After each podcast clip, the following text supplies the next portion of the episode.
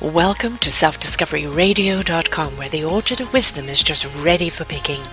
We celebrate your why, the journey that you've taken that inspires someone else. We support your services, we support your story.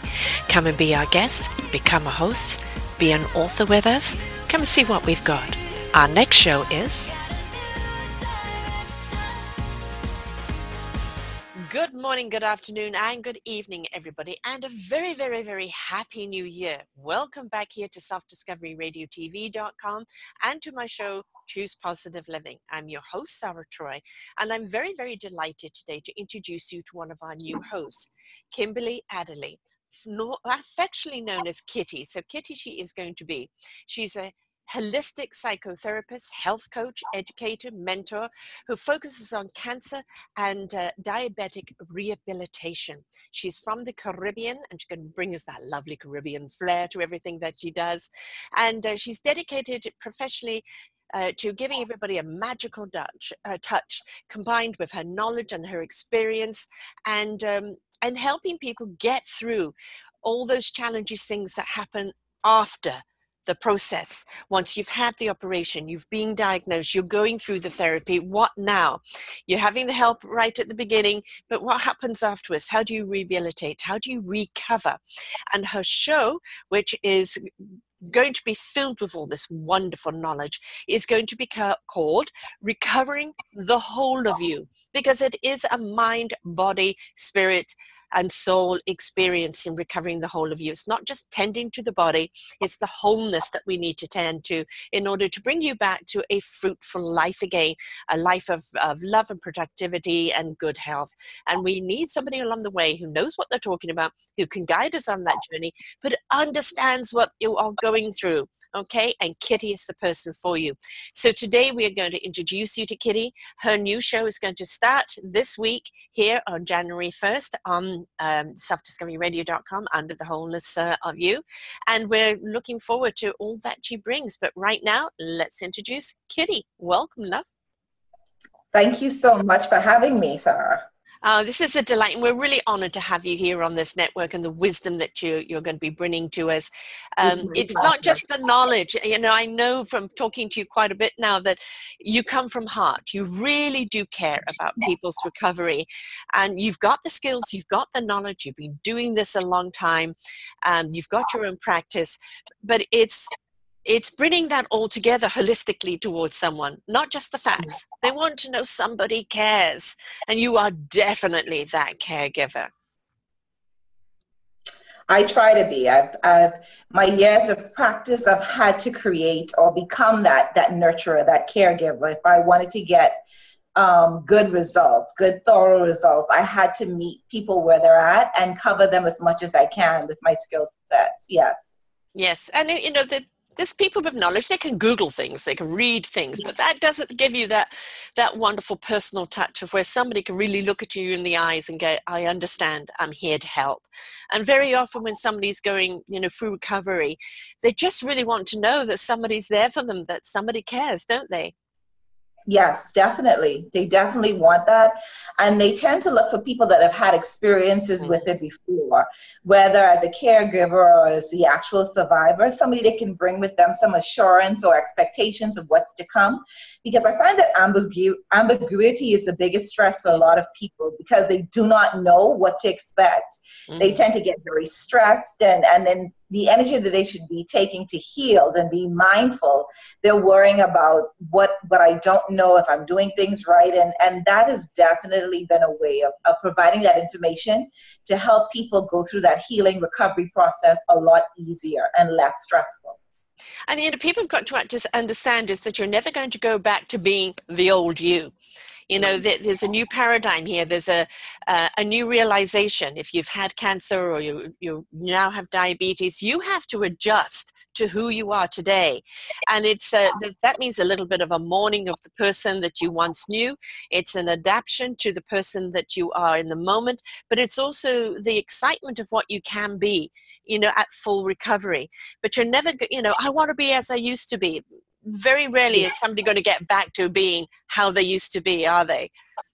Yes. Um, you know, like I tell people, you know, you're not the same person that you were last mm-hmm. year on your last birthday. Mm-hmm. You have different experiences, your body's changed, you've gotten a little older, right? And so taking that into account, you now have to to accept who you are or who you're becoming. It's it's becoming who are you becoming, you know, and give yourself the opportunity to be the best you at whatever stage your body or your mind or your spirit is going through, and being able to accept that, but also being aware that things that you may do to to make the situation a little better, a little easier for yourself. Yeah, don't beat yourself up because, um, no. and everybody recovers at a different level you know uh, mm-hmm. oh well so so did it in two weeks you know um, and you, then you feel oh i'm a failure because i didn't. Well you know who knows what you know your dynamics are and what you're facing uh, the layers. We all have multiple layers that we have to go through and it, it really is kind of a, a systematic thing isn't it in recovery of what you address step by step and i think one of the big things people have to be is patient right they do have to be patient. Um, and you know, you brought up a very valid point that you know, whilst it's good to have somebody else's story, it's still not your story. Mm-hmm. Your body is different. We're individuals, and I think that's what makes um, being a good caregiver, being a good healthcare provider, so important that you have to be able to address everybody as an individual. Like we all have what we call our clinical practice guidelines, right? These are guidelines that we found work the best for this population of people. But we all know that we have to tweak it because not everybody is the same. That body is different. Somebody's body might have been exposed to another disease process or a different condition. The social determinants, the family structure, the environment, the availability to different medications and different um, procedures are different. So you can't judge yourself on somebody else's story. So whilst it's good to have their their experience, your experience is going to be different even if it's different by a degree, it's still going to be different. And you go back to the word of being patient again, mm-hmm. being patient and mindful that this is your process and you have to take your time and go through it, being guided with the best information. Right. And being guided with love. I mean, that's again, I think something that's so important. You know, um, I've done a couple of shows with caregivers, and, uh, you know, one we did was, you know, uh, who who don't forget the caregivers you know and for so many that you know it's it's a, a 24 hour job or it's um it's a burnout and it, it can be very very hard on people. And i think in your recovery you've got to remember not just the professional caregiver but the people that have stepped up in your arena Definitely. caregivers and that you need that support but at times you've got to be careful not to be too dependent on them because of course resentment or burnout or anything else happens is that to use them as the crutch to get back on your own feet but don't use them to become your feet right Definitely, definitely. And and this is where communication is so important as well. Um, in many instances, we find that we don't communicate as effectively as we should because we're trying to anticipate what the other person wants or expects. You know, you don't want to, I don't want to complain because I don't want the person that's going through the, the recovery to feel that I'm not being empathetic or sympathetic with them. But at the same time, I need some attention and I need some yes. love. Mm-hmm. You know, there are many situations that we see where the caregiver is the one at the end that yeah. needs the medical attention because they've mm-hmm. ignored and neglected themselves. Yes. And then we also have the flip side where the patient or the person that's recovering doesn't want to ask because they don't want to be a bother. And sometimes all it takes is just a conversation. Now, granted, you know, nothing happens in isolation. So there are previous relationship issues that may be present. And so sometimes the healthcare provider has to step in and create that safe space and says, look, this is what we're going to do. This is the plan of care. And this is the process that we see that's going to happen or we anticipate that's going to happen.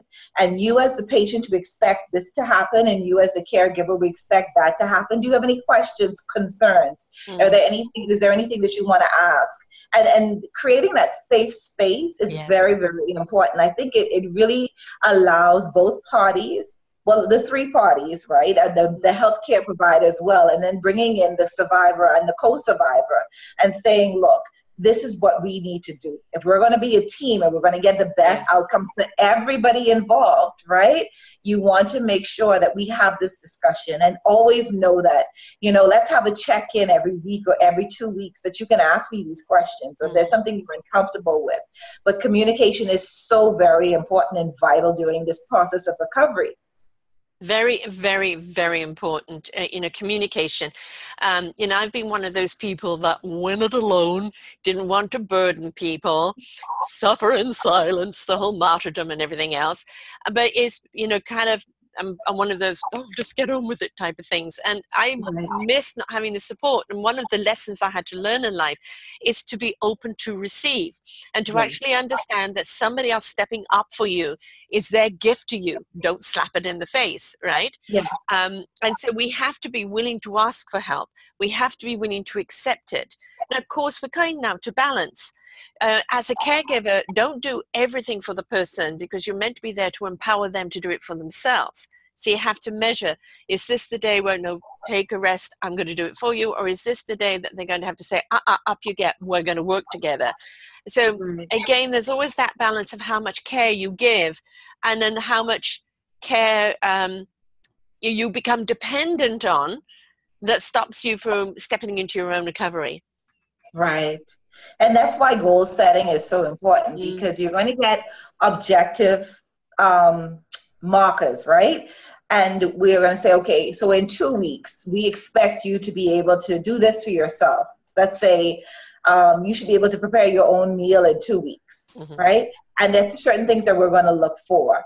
And in two weeks' time, the goal is to work you up to that point. So if at two weeks you're not preparing your meal, then we need to evaluate why aren't you doing this? And what right. it does it, it gives the patient or the, the recoverer a goal to get to. It lets the care the caregiver know, look, I'm not going to be doing this for the next 25 years, yes, right? Yes. But it also gives the med- the healthcare provider an opportunity, the physical therapist in my case, an opportunity. Are you meeting your functional goals? And if you aren't meeting them, why? What are we missing? If there's something right. that I'm not addressing on this end. But this is why I really love that opportunity to communicate and, and to put the goals out there because it makes everybody accountable. And that the accountability, yes, it makes it, it gives that accountability is so important with this because we want to check um check mm-hmm. check those boxes, you know, as we go through. Mm-hmm. But you know, the word accountability is so important because we've got to understand whatever's happened has happened to you. Don't beat right. yourself up of why me or anything like this. It is what it is. You've got to go through the process, whatever the process is. And once you've kind of gone through that initial process, the recovery process, and yes, you're tired, and maybe you're feeling depressed and feeling despondent. All those type of things are quite natural, right? But the whole idea is to get you through that process onto the other side in discovery of your, your courage, your strength, your tenacity, and your ability to to get over this and discover something new about yourself that you can take forward. So it's i think for a lot of people that are going through it there's always that fine line of i haven't got the strength or um, you know giving up or the you know that whole despondency that comes in there. And there's a time to nurture that and coach someone through it and there's a time to say uh-uh your life is your responsibility. Get up and take ownership of it Definitely, definitely, definitely. And um, the other good thing about it too is that sometimes people have not had the ability to do this before. You know, we all have come from different backgrounds with different expectations. And sometimes people aren't challenged. You've never had that experience to be yes. challenged. Maybe you were coddled all your life mm-hmm. or not mm-hmm. even coddled. You just didn't have Nothing ever the, happened to you before, right? And suddenly you're bombarded with this. Yeah. Right you know, and you didn't have the community or the framework for somebody to push you and stretch you more. And sometimes just creating this this this accountability, this this this goal setting, it, it gives a lot of people a lot of self-worth. You would hear a lot of patients, people who recovered from illness and disease, that's when they became their better self. That's right. when they achieve their goals. They achieve new goals. Like people who have never ran a marathon before, mm-hmm. after getting over cancer, they want to run a marathon. I want to skydive. I want to kayak across a, a, mm. a, a, lake because you know they found this newfound inner strength. It was there all along, mm. but sometimes when you have the the stress of a disease yeah. or an illness or a complication, it sort of, you know, like we, we say in the Caribbean, iron sharpens iron. Something hard happens, but it sharpens you and makes you better. Yeah. You know? Yeah. I like that saying. And, and, you know, for, for all the people that I interview, I call it their redirect. You know, whatever happens to you. I've had people with 65% of their body burnt. And yet she stood up on America's Got Talent and sang. And people initially saw, you know, the disfigurement. And then right. they heard her sing and they saw the beauty. And, and it was, she was beautiful. Yeah, Kechi. Um, please yeah. don't listened to her on the show. I've interviewed her twice, once on her own, and another one with a burn victim who's a veteran, and, and really uh, and very empowering shows. And, you know, there was, a, there was, something she said to me in one of the shows is I've got to be careful how much I walk because I don't have much skin on my feet. And there's things that we take for granted that you don't realize other people have a challenge, but that doesn't stop her from walking. It's just means right. she's got to be mindful mindful right. of her limitations and that's sometimes when you are in recovery you're not ever going to get back up to 100% there's going to be something you'll always carry with you that adjustment that you've got to have to it it's not the end of it of life or anything it's mm-hmm. it's now a readjustment to what works for you do you find mm-hmm. in your recovery practice that that's probably the hardest thing for people to adjust to i think it's so what i think is the hardest thing for people to adjust to is the fact and i don't even know if it's an adjustment it's an acceptance that mm. that i have limitations now right yeah. um because i i work a lot. I, I see oncology patients, but I really see more breast cancer recovery patients. And so what I find is that this woman, this mother, this wife wants to go back and do everything she wants yes. to do immediately after surgery, right? Um, once they feel that they're healed, the wound is closed on the outside, they want to go back. And I mean, and, and it's, it's like me telling them, like, I know you feel like you're there, but you're not there yet. You know, you look healed on the outside, but you're still healing on the inside. And one of the things we have to caution them is, is a slow reintroduction into things that they want to do. So, like the, the most um, outstanding example in my mind, and it really hurt me, was like around the same time this year, we had had a patient that had had a mastectomy. Um, she had healed. I was following up, just making sure, doing her um, post surgical, checking for the wound healing, checking for range of motion and swelling. And we had the whole conversation of things to avoid. And um, it's so interesting. She went into the kitchen and decided to do Christmas dinner. And she came to me the, the week after Christmas, I mean, swollen. And I was, what did you do? And when she explained to me what she did, but I said, I told you, you know, try and avoid the heat. She's like, but I didn't realize. I just wanted to get back into cooking. Mm. I wanted to take care of my family. I wanted my kids to know mommy is okay. And I wanted my husband to know that he still had a wife. And I'm like, but you weren't even a good three weeks out of surgery. Right. Where's the value on you? You know, where's exactly. the same caring you're wanting to give your family? Where are you? It needs to be on you. And it needs so, to also allow the family to put it on you, not this expectation exactly. I've now got to be everything for you. No, no, no but it's the acceptance of understanding that I'm I have to take a I have to take it a little slow. I have to yeah. slow it down. You can do it next Christmas, but this Christmas, right. no. No, delegate. Somebody else could do it. Yes. Exactly. It's almost like they want to do everything as soon as possible to prove to the world that look, I kicked cancer in the butt and I yeah. can keep going. Yeah, but there's a process. There's a time yes. to heal, and then there's a time to go back into full. And you know, and it's it's a lot of times explaining that to them. No, no, you can't go lifting five bags in the right. grocery exactly. right away. Let's let's build up. Let's strengthen those muscles back, right? Um, it, it's just sometimes I just think that they they tax their body to see what they can really get out of it afterwards, and and and that acceptance of knowing that I have to limit myself and incrementally get back to where I was is is the hardest thing to stress because they feel like you're limiting them. You're not giving me the opportunity to be who I can be after this. I want yeah. to show the world that I could survive this. I, you could do it, but let's just go slow. Let's, yeah. let's like I said, let's set those goals. Yes. Yeah. yeah. Yes. Yeah. Yeah, very, very important. I remember, you know, after my C-section, you know, I remember somebody saying to me, "This is the only operation where you're going to lift weights afterwards, baby, stroller, and everything else." And it's like I was, it was, uh, she was a December fifteenth baby, and I'm, I, I don't know how this happened, but I ended up with somebody's mother for Christmas, you know, and I'm um, we did go out for Christmas Day for dinner, but you know, I had a, a little harder recovery with this new baby, yeah. and it was so stressful. And it's like, why did I not say no? why did I say no? I need time to recover. You know, it's had a major operation and I have this baby right. to look after and I'm not sleeping. It's not like I can go home and rest and recover. You've got a newborn, right? Yep. And you're trying to be superwoman and take all of this on and you're not getting the sleep and you're getting cranky and it's affecting the whole family. You know, mm-hmm. sometimes mm-hmm. we just have to think sensibly, right? What would you tell your friend? Yeah, yeah, and I and then we have to be careful too because a lot of people come with their stories. Well, child, I had you know I had my baby and I bounced back. Or right, you just had a baby. Everybody has a baby. Yeah, but that's the thing. Nobody tells you the repercussions and the side effects that you don't yeah. heal. You have pelvic floor dysfunction. You don't cough very well. Sometimes you have what we call a diastasis recti, where the the, the um, muscles don't come back together because we've overdone it. We've worked so right. hard initially we didn't allow our body to seal back. It took nine months for this baby to the yeah. belly, the body to expand. Yeah. We can't expect it to zip back like that. Right. So a lot of my friends, you know, as physical therapists in this realm, we always say it takes a year to have a baby and a year to recover from having that yes. baby. And I don't think we emphasize that mm. enough because you may not see your side effects or the repercussions initially, but later on. And, you know, I, I came across a statement and it, it was, I think I'd seen it somewhere on social media, and it says, be careful what you tolerate because you teach people how to treat you. And yeah. we have to sometimes say no. Like you said, say no, I can't do it. I am healing. So the next time you go through an episode where you need to heal, people be respectful and understand that there's been a boundary already established and they would go a little easier into approaching you you know? Right. And you know why do we have this problem of, of of saying no?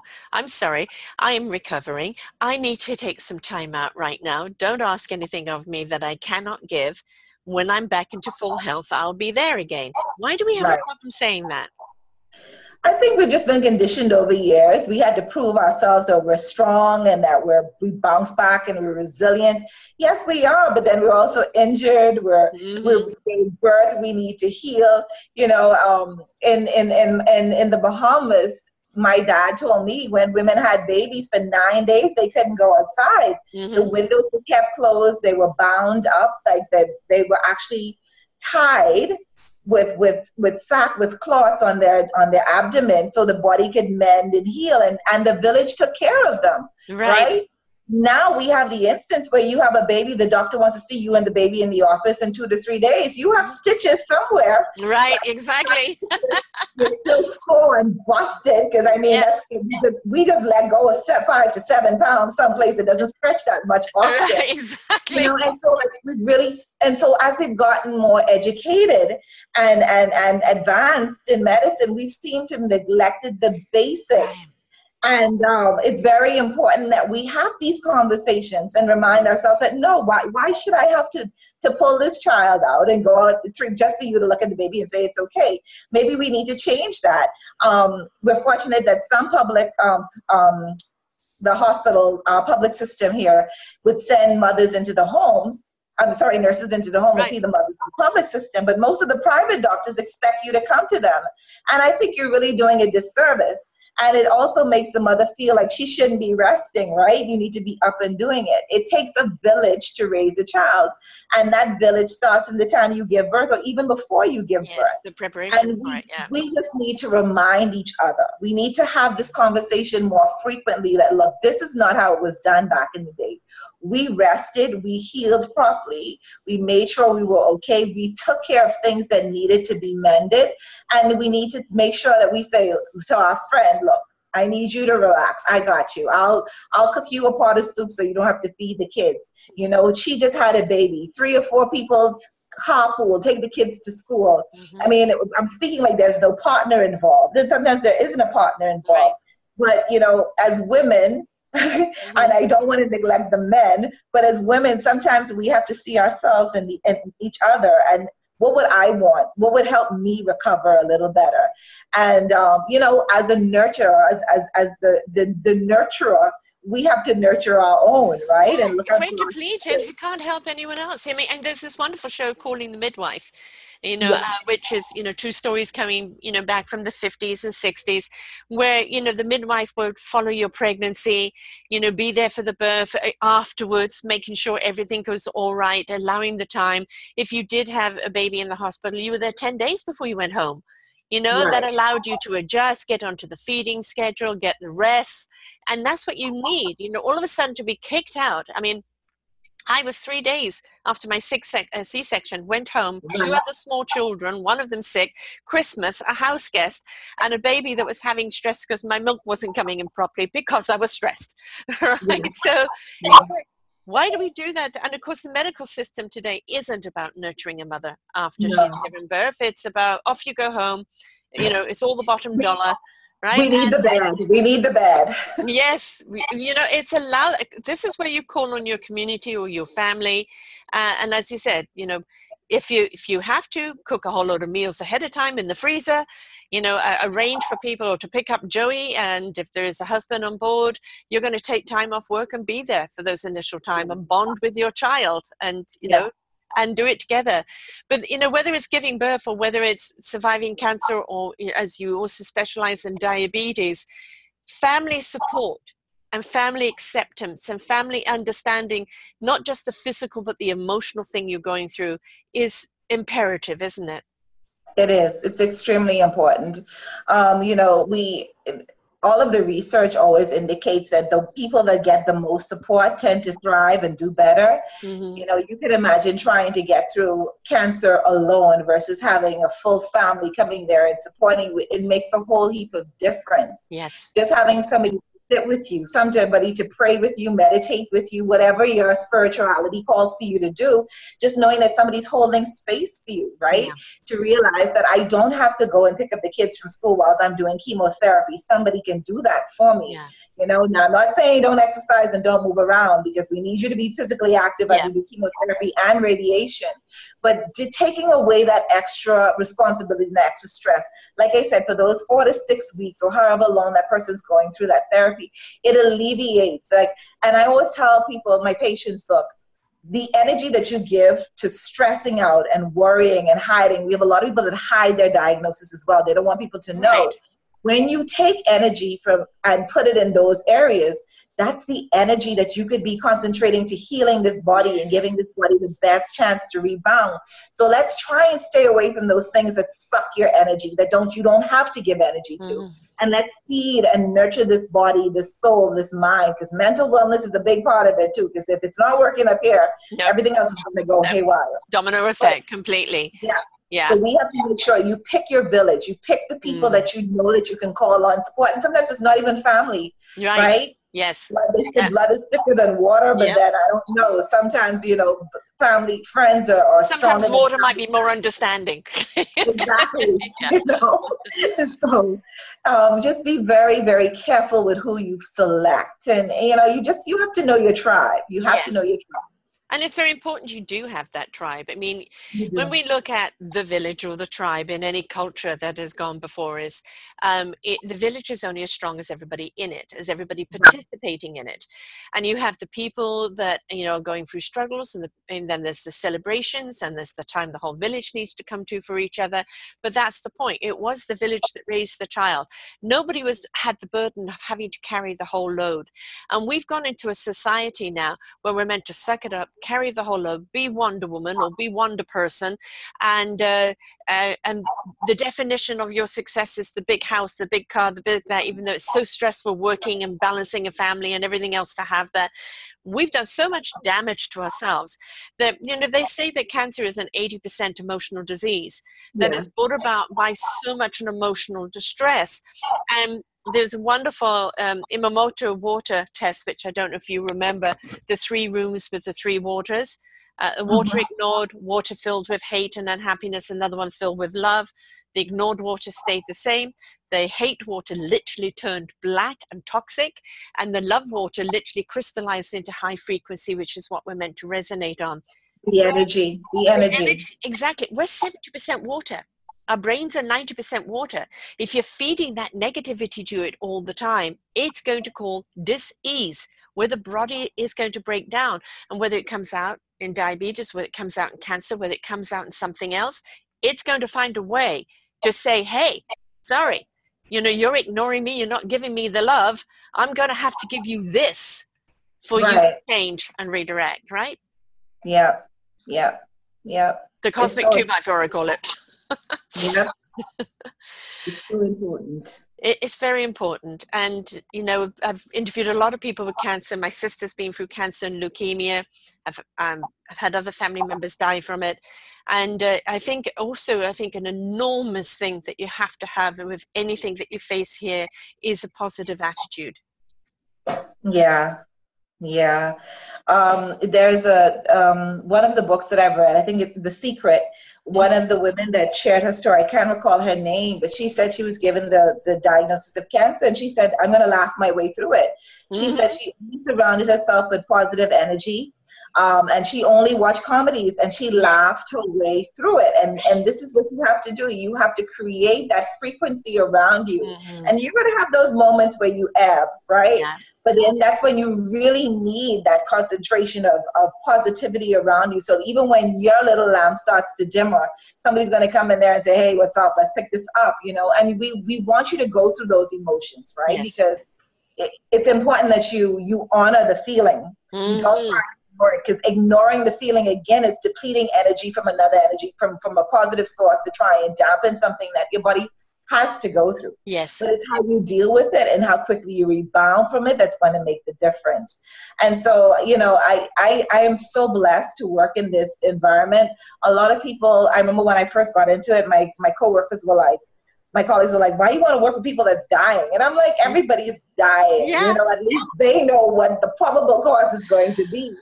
But the thing is, is that they needed to be served. Somebody needed to stand in the gap and hear that conversation. When I got into oncology rehab 14 years ago, I was crazy. I was looked at as crazy. When I started lymphedema therapy, um, I remember going around to the doctors like, could you please send me your patients? They're like, oh, my patients don't get lymphedema. And that's because maybe the patients weren't living long enough to develop this late long-term side effect of it, right? We've seen the cancer survival rate incrementally increase in yeah. the last 14 years. And I'm honored to be there and see these people's lifespan, mm. these life expectancy increase but um, they need it. They need us. You know, if you've seen how oncology rehab has mushroomed in the years, yes. we have a, a group of us that call ourselves the oncology mafia because we go after things nobody else goes after. You, know? you lost the breast, the skin is tight, you have scar tissue, you have swelling newborn, you're a little numb, you're tingling, you can't walk good. That's okay. You don't have cancer anymore. No, it's quality of life. Yes. That's what we're fighting for. We want mm. you to have the best quality of life possible. And um, it is just it's just an honor to serve. And I can't tell you how much the people that I have served have, have grown me and pulled me and stretched me. And I don't have a hundred percent success stories. And when I say I, I'm not, you know, I'm not the whole oncology team, but right. these people become my people. And I remember there was one patient that I had was terminally ill. She had had the, the wound, the, the tumor had come out to the skin, so she had to get wound grafting, but I still was trying to get rid of some of the edema. And I remember she was so painful. I was there doing the wound dressings, and I came in. I just started to cry, and and I felt so bad. But I I just knew her pain, and I just yeah. knew the finality the finality of, of the situation. And she said to me, and she turned she turned to me and she said, "Kechi, don't worry. You'll get the strength. God will give you the strength to go on." And then I completely lost it because I'm like, I am here to care of and you're fortifying me. I can tell you there are days when I feel like, ooh, I don't know if I could pull, still pull this profession or pull this this service. And then I remember her her saying that, and I'm like, you know, I'm here to serve. I'm here to make somebody's life how small it is better to let them know that there is value in the next day that you know we're, we're going to make this the best day we can ever have it you know? And then i've seen patients where i'm like i don't even know why y'all calling me because this person is just like there you know? Very early on i, I wasn't well trained in palliative care in my first two years of it so i didn't deal with dying very well. I got some training and that helped me mm-hmm. but i've seen people that everybody gave up on and like they're still here you know? Yes. Yeah, my sister is, is, one. I mean, if the, everything that's happened to her and the health issues that she's got now, and it's like exactly. You know, they said, "But you should have been dead so long ago." And you know, we had another health scare this year, and somebody said to me when they when I said what she had, "Oh, yeah, she'll be dead." Yeah. you know, you call yourself a caregiver, thank you. But and she's still going, you know. Exactly. And for some people, it is the challenge to keep going. And but we also have to actually understand that that soul contract that we write before we come here. That sometimes our lives are meant to be over early, yeah. and and that our cancer or our disease or whatever's taking us home is there not for our lesson but maybe for somebody else's and, you know and, and that's you know god works in very mysterious ways and sometimes we as you said it's not about being able to save the person it's about being able to help the person right. and be as pain free as possible till their end of time and right. yeah i mean it's you know oh you develop a thick skin no you can't do your kind of work with a thick skin but it's how do you release it at the end? Because you're going to feel that and it's how do you let it go? Because otherwise it will eat you up so I, for me, I, there's a we have this standard joke in our clinic, like because you see patients come in, and sometimes uh, when I do their their social and medical history, I ask them questions. I go in because mm-hmm. to meet your needs, I need to know what they are, and sometimes we don't even know how to articulate our needs, right? And so I get this quizzical look. Why are you asking me all of this? And I'm like, look, we because I need to know. And then sometimes that evokes emotions that they've been trying to ignore, and they start to cry. And I'm like, look, we have Kleenex in every room. Let's go for right? And I'm a crier. I will cry. I will hug you. I will go through whatever you've gone through. But I can tell you, there are a lot of people that I've come across that have never had care, love, affection, mm. touch, as when they're going through this process. And so many things come out during this yeah. time. And so you have to be very, I have to be very mindful and very aware of what's happening with this process. And um, and be very and be very very um, attentive to their needs and let them know that it's okay for us to do this. Yes. You know, and, and it's not easy. You ask me how I release. I release sometimes just by talking to them and telling them what my fears are and what my stresses are. And sometimes I feel like I'm I'm not adequately serving them. I let them know that I won't be able to solve all of their problems, right. but I'm here. But then I also have I've worked on on being very spiritual myself because mm-hmm. at the end of the day my strength doesn't come from me it comes from a higher being and i have to acknowledge that and i have to go back to the source many times and then my village i have women and men that feed me and hold me up and, and remind me that i need to take time for myself and that i need to nurture myself and i need to release i can't heal the whole world no. there's a, one of my um emergency room doctors always tells me, he's like, Kechi, you physical therapists think you can fix everything. I'm like, that's what I'm here for, to fix everything. he's like, you can't. And it's acknowledging that I can't, yeah. but it's like you said, I'm making your process easy. I'm going to love you through this. If it's to the end or if it's just through this phase of your life where you bounce back, it's okay because I've accepted that this is my calling and this is what I want to do and I'm just going to love you through it. And it's not easy all the time. I, I don't go to funerals. I just don't go. Mm-hmm. I just it's find it your ending. Yeah. It's, you know, and I tell them, you like, don't don't try and die because I'm not coming to your funeral. And people laugh when I say that, but I've just found that emotionally it's very fatiguing for me, and it takes me out for a day or two because I'm so emotionally invested yeah. in that person. It, it, it's a lot, and so you know, and um, I sort of took that stance. One, one, one week, I had three people die. I'm like, no, I can't do this. I can't do three funerals. And then I realized that loving them and letting them go mm-hmm. is a lot easier for me than to go and sit through the finality of the funeral. It's okay. I want to see you at, remember you when you were there, and and you know.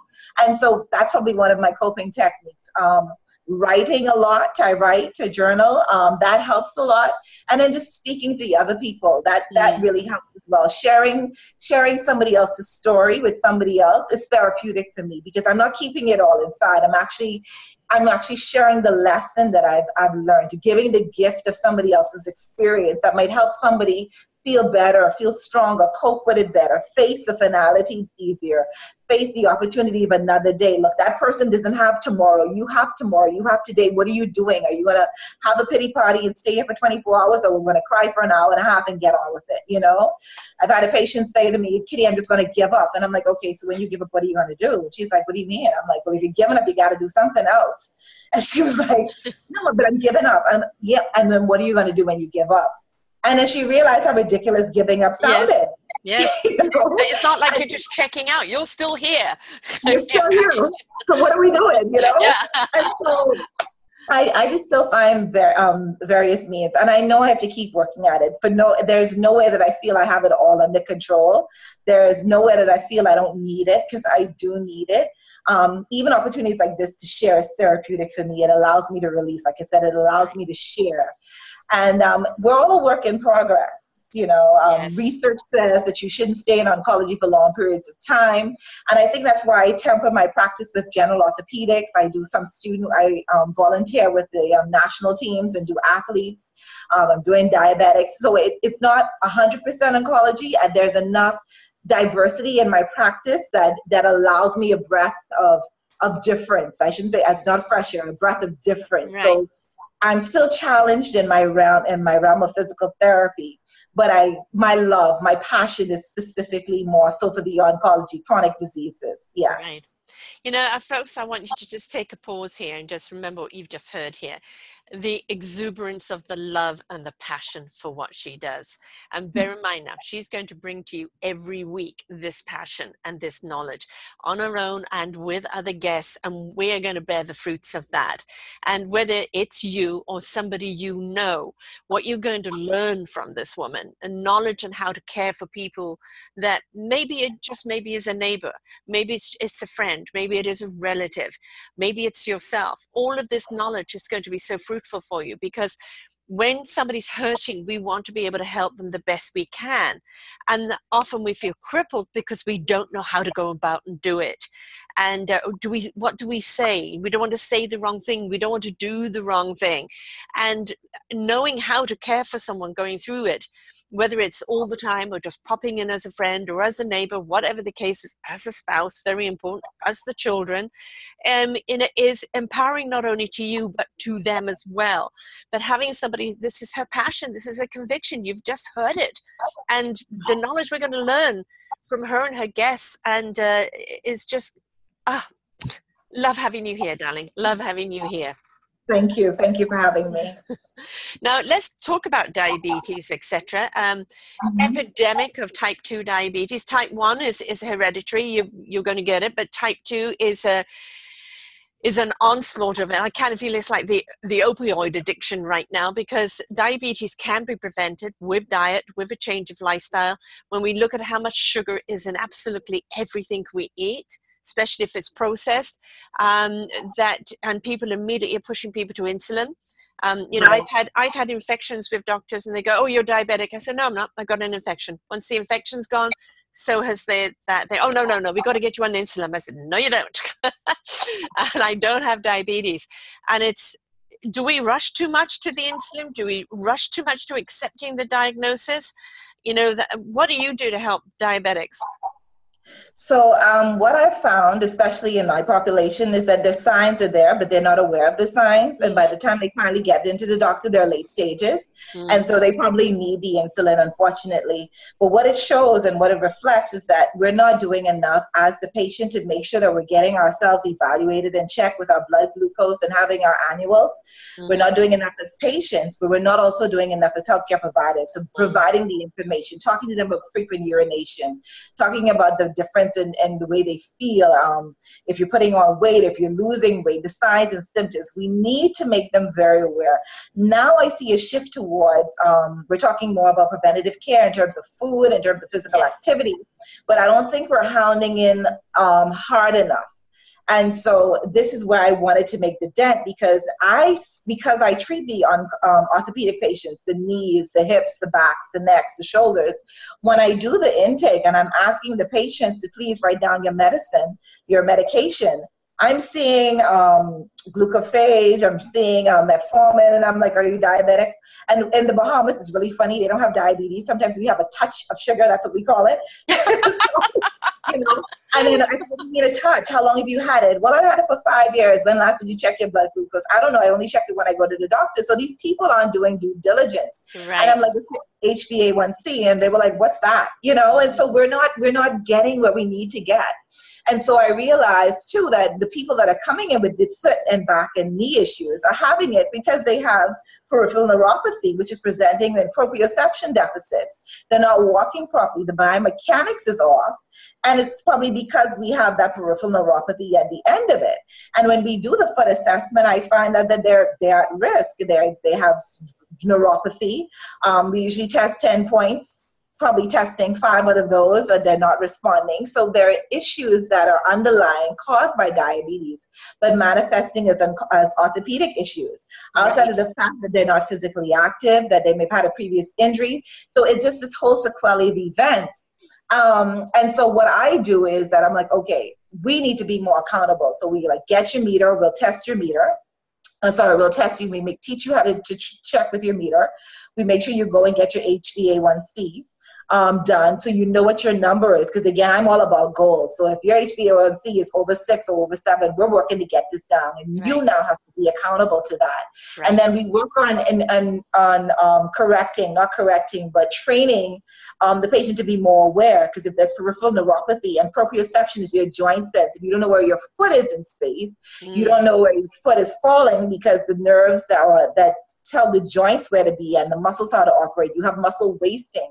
We then try and work from the outside in with that. So we do neuromuscular reeducation where we're retraining the nerve, we're retraining the muscle. People, you know, they, they tend to say peripheral neuropathy is progressive. It can be progressive. It probably is progressive, but can we retard the progress? Yes, we can. Can we reverse the progress? Maybe not, but can I reverse the symptoms of weakness? I could. Can I enhance circulation? I can. Can I increase a greater awareness for you with your joint stre- um, sense? I can. And so this is where I push in and I'm like, this is what we're going to do. So even though you've come to me with back pain and whatever pain, because I've identified you as a diabetic, now we're going to do an intervention to address diabetes um, your presentation and see if we can make some appreciable changes in that presentation systemat- systemically. And then hopefully because you're more mindful and more aware now we're going to convert that and take that carryover into orthopedics. So you know i'm i've really gotten passionate about it. Um, i sort of got into the neuropathy because i was seeing so many um, patients that had taxane treatment with chemotherapy presenting with neuropathy and i'm like this is a big problem. You know we're an aging population with age comes weakness. You have impaired sight so you're more at risk for falls. With falls, you have fractures. With mm-hmm. fractures, you have an increased rate of dying. So we have to try and hit this at different levels. We just can't wait for it to come in at the end. What can we do now to intervene and create positive changes? Stitch in time, right? Yeah, you know, it's yeah. uh, is there a history of it? Uh, um, knowing that you know you might be a candidate for it, or being aware of your own body changes and uh, you know taking again some of that ownership and responsibility okay i need help with this. I need help to get it under control. I need uh, knowledge to know what to do with it. We can't ignore it because ignoring it will have you exit here very quickly. So it's you know um, you know your health is your is uh, your choice. I have a show under that. And the reason i use that title is that we get hit with things. I, have a neurological damage through accidents and things like that. It has a reoccurring, you know, a ricochet effect through the body. That is what happened to me. But it's mm-hmm. my responsibility to look for ways to deal with it, to live with it, to heal it to the best I can and we can't just sit back and just go oh I'm, well, I, you know i've got this or hope the doctor gives me a magic pill because most of the time there is a therapeutic answer to something isn't there? And it's just yeah. being willing to open up and be willing to do the work and be willing to explore what the options are. Yes yes. And letting them know that there's help here for them. There's yes. there's structured help and, and it's a holistic approach, right? Yes. Because we're making them more mindful and more accountable. We're doing the physical aspect of it. And then that overall is going to help with the whole thing about it. And I, with mindfulness comes the spirituality has to come in yes. place because even if you honor yourself, we're yes. starting somewhere. Yeah. And I and it, it's so important. And like I said, these people, a lot of people have not been exposed to this level of care or any care on this matter. Mm-hmm. And it's so important to make sure that they know that it's available and that they don't feel so hopeless that okay, I have diabetes, I'm just going to end up dying, my foot's going to get chopped off, I'm going to have kidney failure. It's it's letting them know that we can make interventions and we can change this, and this is where we want to work, and this is our whole emphasis of pushing. And, you know, this is right. The reason why your show is called, you know, um, recovering the whole of you. You're yeah. not going in and just, say, you know, oh, you've got that knee or neck problem, and just deal with that. Because if you're not paying attention to the whole of you, there's a whole reason that why that broke down. Uh, yes. And that means because something over here and something over there that's blocking the energy here or doing that there. And you have to pay attention to the whole of you in order to have whole health. And we see so much in the medical system today where they're just directional to one thing, but they're not taking care of, of the root of it or addressing the side effects of it or the effect that it's having on another part of the body, right. emotional or physical. So it really is like that's the symptom, but where does the symptom stem back from? And how do we address the whole of it? I'm so excited about your shows and what you're going to bring. Will you start sharing with us a little bit about what you are going to bring, you know, kind of people you're going to be bringing on and what people can be expecting from your wonderful show? Um, so what I what I hope to bring, or what I will bring, is I want to highlight people that work in healthcare, not just healthcare professionals, but our, our hands-on people, but also mm-hmm. educators and facilitators and health promotion promoters, because I find that we don't know who all exist and we don't know how they can help us. And I, I think highlighting this would make people more aware of what options that they have and what's available to them. And then I also want to empower younger people because mm. I find that everybody, well, not everybody, I find that young people, when you ask them what they want, oh, I want to be a doctor, or I want to be a physical therapist, I want to be a nurse, there's so many other healthcare professions out there yes. that need the numbers and the masses. Like we need more occupational therapists, we need more speech therapists, right? Mm. We need mm. rehab, recreational therapists, um, people that work in the lab, people that are doing the research that we can actually have this empirical data to go ahead and be more effective. And by shining the light on people that work in these different areas, I want to empower and encourage younger people to have other choices. You have options and you know just don't go with the five or six that you know but yes. do that but also making information accessible and easy for people bringing awareness to the diseases that we talk about every day but nobody has a clue about how to apply right. it themselves yes right, right. and then, oh you it's a label with, yeah. without any without any of the you know the directions underneath you know so yeah and hopefully right and hopefully we provide support and coping yes. skills so that you know how yes. to manage these diseases that you have so it's just bringing it down to the level to put it in bite-sized chunks that you can digest that you can get through with it and all of that and that's what i really hope to do now, of course, I know that you're going to be covering cancer and I know you're going to be covering diabetes, but can you give mm-hmm. us maybe some other diseases that you're going to be addressing as well? So people who may be listening to this now know that, oh, definitely that addresses me. Yeah, okay. So, I mean, as a physical therapist, I see practically everything. So, we're going to address everything. And so, I'm going to try and deal with specifically the non communicable diseases, the ones that are usually passed over, you know. Mm-hmm. Um, but I also want to do active things in terms of ergonomics. How are you taking care of your body as you go to work for right. the eight hours? How are you sleeping? Your sleeping postures, your sitting postures. Um, t- we talked about women's health I have fantastic friends that work in women's health that have so much information to give postpartum after having a baby, postmenopause after going through what we call change of life, dealing with these things, right? For men, getting dealing your with libido back, which of course I'm a wonderful guest for you to interview there. Yes. Right?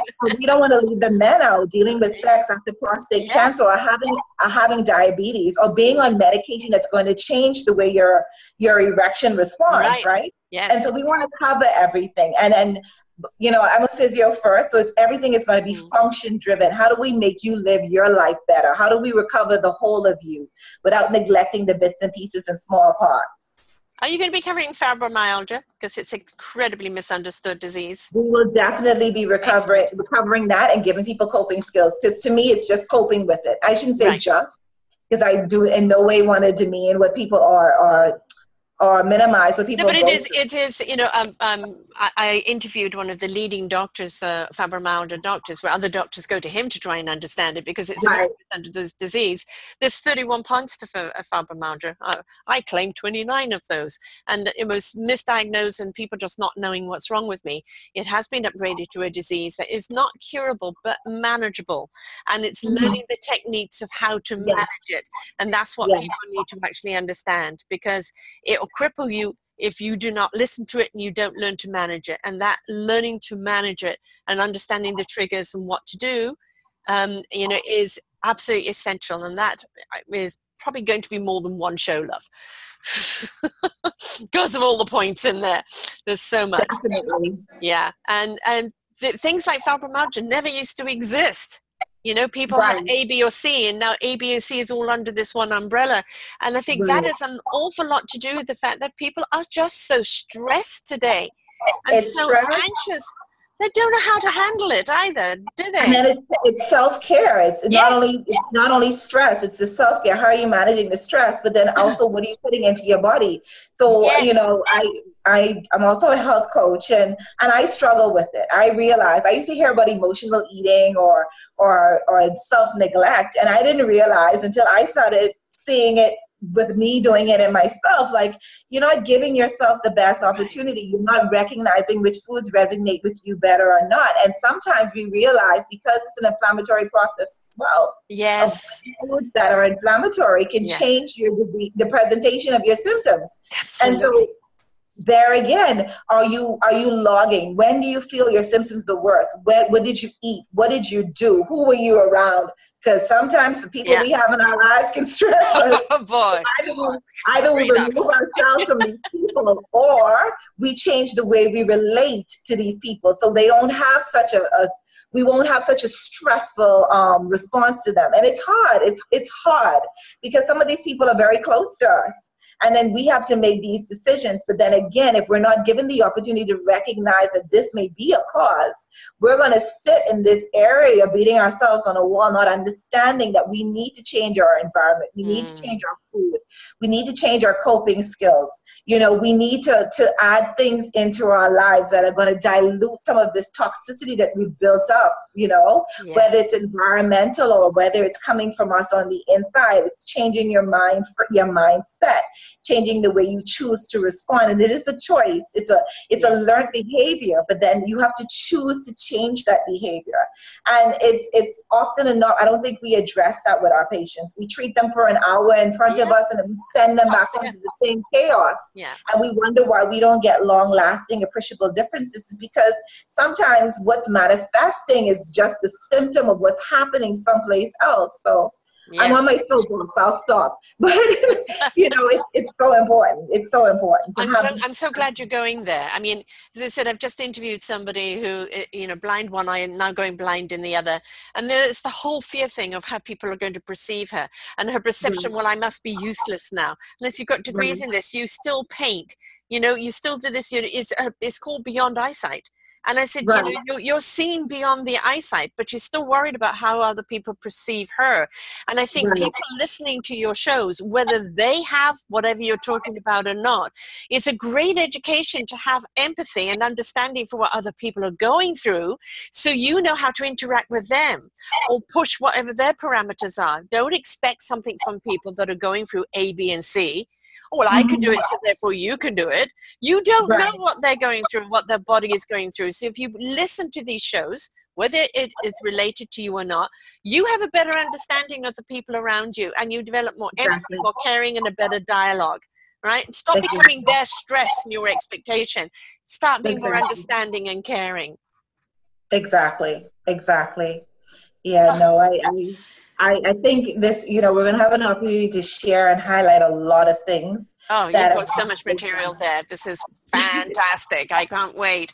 And uh, as I say, quite a number of guests that I've got for you that, that you you will bring out the dynamite in them. And and uh, I'm very very happy to have you on selfdiscoveryradiotv.com. And of course, our platform that we're about to go into in the new year, um, probably around late spring, is is massive. All I can say at the present moment is that we are now merging with another um, platform that is now literally going to reach the millions very, very quickly. So that means that this kind of messaging is getting out a lot, lot faster, and it is needed. Um, so I am delighted to have you on. Perfect timing people need to know this information. And uh, you know whether you are sick or not sick whether you're facing a challenge or not facing a challenge you still know, need to have some understanding of what it is out there um, in, in, order to interact with people or that to or to understand the differences in your own body. How many people go oh i didn't know i was changing. Or i just thought i was tired because i was overworking. Or i didn't know that dizziness was caused by this or that. If you get tuned in you're beginning to see the awareness of what's happening in your body and you can honor it before it becomes something that manifests right. to something big prevention right. Again. right fantastic so your shows are starting the 1st of january start this new year off with a bang mm-hmm. and uh, um, get that information out there straight away. The first show is just basically going to be you talking about what you're going to be bringing to the shows. And then every week we're going to have you and another guest or another perception from you. And this is nuggets guys. This is something you share with family and friends. This is where you get a group together and you listen to the show or you watch the show because it's video and audio and you learn and you start a conversation with each other because this isn't about stigma, uh, stigmatization, stigmatization of a judgment because somebody's got something. It's about support, caring, and understanding. We really need to step into that role a lot more, don't we? We do, we do. And I just want to say thank you so much for the opportunity and the support that you've given me. It, you know, this is something that I've wanted to do, and I do it all the time with patients, but taking it out and making mm. sure that people can benefit and hear the message, I really, really, truly appreciate the opportunity for having for you having me and, and providing this platform for me, Sarah. Ah, blessed to have you. And we really are. Um, we used to have, we have wonderful Sue Nathan uh, in her 80s, and we used to call her Snake Oil Woman because back in the 60s, that's what they used to call her because of you know the different style. And it's um, it's the uh, Wise Health Show, and wonderful information that she imparted through the years of you know poisons at the grocery store and this and that. But you bring a totally different uh, dynamic to do with the prevention and the therapy and the recovery, and uh, and also the you know uh, pre needing to recover you know? Uh, no matter what we do allow ourselves and our bodies to recover uh, um, a heavy week at work or a stressful event or an overexertion. It's because we keep pushing and pushing and pushing we expect this vehicle to carry on without taking care of it. And it doesn't folks i promise you. It will come and tap you on the head and go uh-uh, you're not paying attention. Rug from underneath your feet. Do you hear me now So delighted to have you here. Um, the show's going to run all the way through Christmas season. Please share it out, folks. And uh, we really very excited to have Kechi here and all the information that she's going to bring to you because it will save your life. It will give you a better quality of life. It will give you better understanding of those that are going through it. So it will empower you to care for other people. So, Kechi, any past parting words for this Christmas season for people? A little tip that maybe they should be aware of? Um, my parting words is I want everybody to enjoy everything in moderation. Practice the 80 20 rule. Try and be good 80% of the time. So the 20% you may slip, you can make up for it with the 80%. Yes. Um, but really, really try and enjoy. And as you enjoy the season, make sure that you can touch somebody and help them enjoy it a little bit, even if it's just a phone call from somebody that hasn't heard from you. Um, dropping an extra gift off for somebody, and it doesn't have to be anything expensive. Just just reminding somebody to know that they somebody else um, taught thought thought about them. Yeah. Um, you know, I this is one of my favorite times, and it's just to see all of my family and friends in one spot. I just love Christmas. I, I gifts are nice, but to know that we made it to another year and we're all here, that's that's very important to me. So share your love, share your fellowship, share your food. And um, I can't wait to see you all on the other side of this holiday season and I'm here for you. I'm, I'm here to listen. yes, and you're here to share. And you know, I'm you're all about the sharing, and that's the thing, and that's the greatest gift. The greatest gift is in the sharing. And uh, mm-hmm. this is absolutely wonderful. So, to everyone here, we wish you a wonderful, merry season. Um, you know, Merry Christmas, which is about togetherness. The family is that that sits around the table, sharing the great food and gratification and love and joy. And I wish that for every single one of you out there. Thank you, Kechi. And Thank to everyone you. else out there, remember it is recovering the whole of you starting January 1st, right here on selfdiscoveryradiotv.com. And you are going to want to listen to these shows, share these shows, and learn from these shows because it could be a difference in the quality of your life or the quality of lives of your loved ones. So until next time, folks, bye for now.